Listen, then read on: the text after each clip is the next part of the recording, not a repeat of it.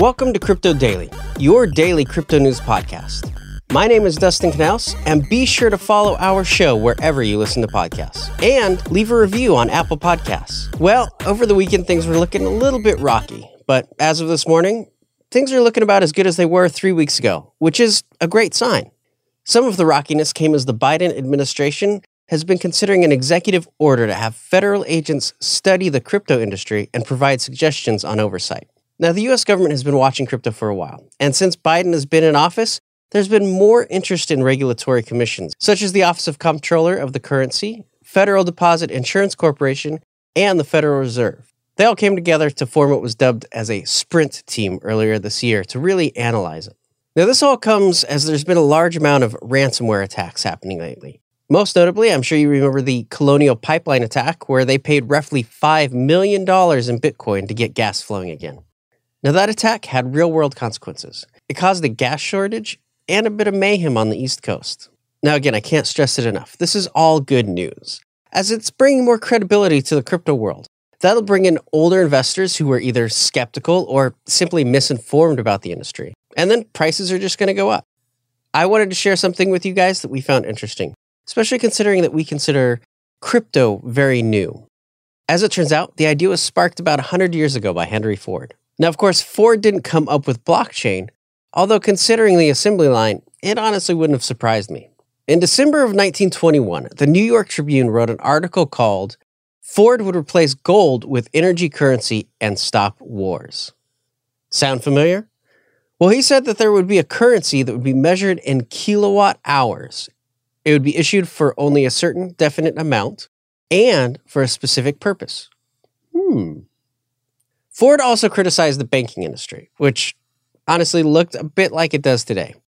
He was quoted saying, It's simply a case of thinking and calculating in terms different from those laid down to us by the International Banking Group, to which we have grown so accustomed that we think there is no other desirable standard.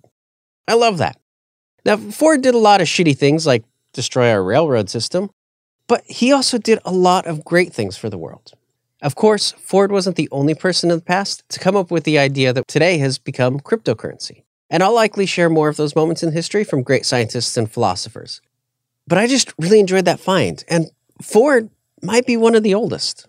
I'd love to know your favorite moment in crypto history, so please either leave a review on Apple Podcasts letting me know, or leave a comment in the video on YouTube. Now, speaking of asshole banks, head of JP Morgan, Jamie Dimon, mispronunciation on purpose, came out and said he expects governments to regulate the hell out of Bitcoin. Now, he also spouted out the typical misinformation that Bitcoin is used for sex trafficking and ransomware. And although he's not wrong, it has been used for that, but it's only a tiny fraction of the overall market. Honestly, fiat currency is used for the same purposes far more. And if we did a comparison dollar for dollar, I think you'd find that crypto has been used far less. Now, Dimon also said that Bitcoin has no intrinsic value. okay, boomer. Blockchain technology has done far more for the world than shiny rocks and pieces of paper, which is what your industry has been historically based on. Now, lastly, Dimon said, We have a free market in which this country, which everyone should applaud, we pay people to do a great job. They could all sell their services elsewhere. Well, the actual service industry pays $2.13 an hour. And we have a federal minimum wage that hasn't changed since 2009. I've seen zero effort from this asshat to actually help people providing services. While he makes a total of $31 million a year, the people actually doing the work at JP Morgan and make the money for his salary started around $28,000 a year. Anyway, it's time to discuss the NFT world. OpenSea, which is the largest NFT marketplace, has come under fire recently over the fact that they're selling work that praises Hitler. Some of the artwork is titled things like Heil Hitler or Hitler did nothing wrong, among other works. OpenSea hasn't made a comment about the specific works, but their terms of services claim that anything that promotes hate or violence against others will be removed. Clearly, they need a better system to check what's posted. When I was a kid, I used to love playing Intellivision. It was a rival to Atari.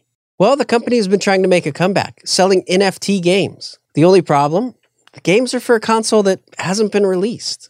The Intellivision Amico was supposed to be released in October of 2020. Then it was pushed back to April of 2021. Now, who knows? They say it will be the end of this year, but have yet to release any real date, and there's not much time left this year. The Amico will also come with physical game bundles if it gets released. The console is Android based and will feature retro style games as well as original Intellivision titles. Pitfall was the game that I used to play on there all the time, along with the Dungeons and Dragons game. Well, a record was broken this week by award winning comic book artist and writer Frank Miller. He released a piece that was animated with sound. It was based off his hit graphic novel series, Sin City. The NFT was titled I Love You, Nancy Callahan. It was auctioned in a short 24 hour window and raised a total of over $840,000. It was paid for in Galacoin. Now, since today is Market Cap Monday, it's time to list the top 10 currencies based on market cap as of this recording. Now, there have been some changes since last week, so pay attention. One is Bitcoin, two Ethereum, three Cardano, four Binance, five Tether, six XRP, seven Solana, eight Polkadot, nine USD coin, and Dogecoin dropped down to 10. If you're interested in signing up for our upcoming newsletter, please go to cryptodailyshow.com. There you can also find links to where you can follow me on social. Please follow our show wherever you listen to podcasts and leave a review on Apple Podcasts. If you get your podcast on YouTube, be sure to subscribe and leave a review there. I'm Dustin Knaus, and thank you for joining me today.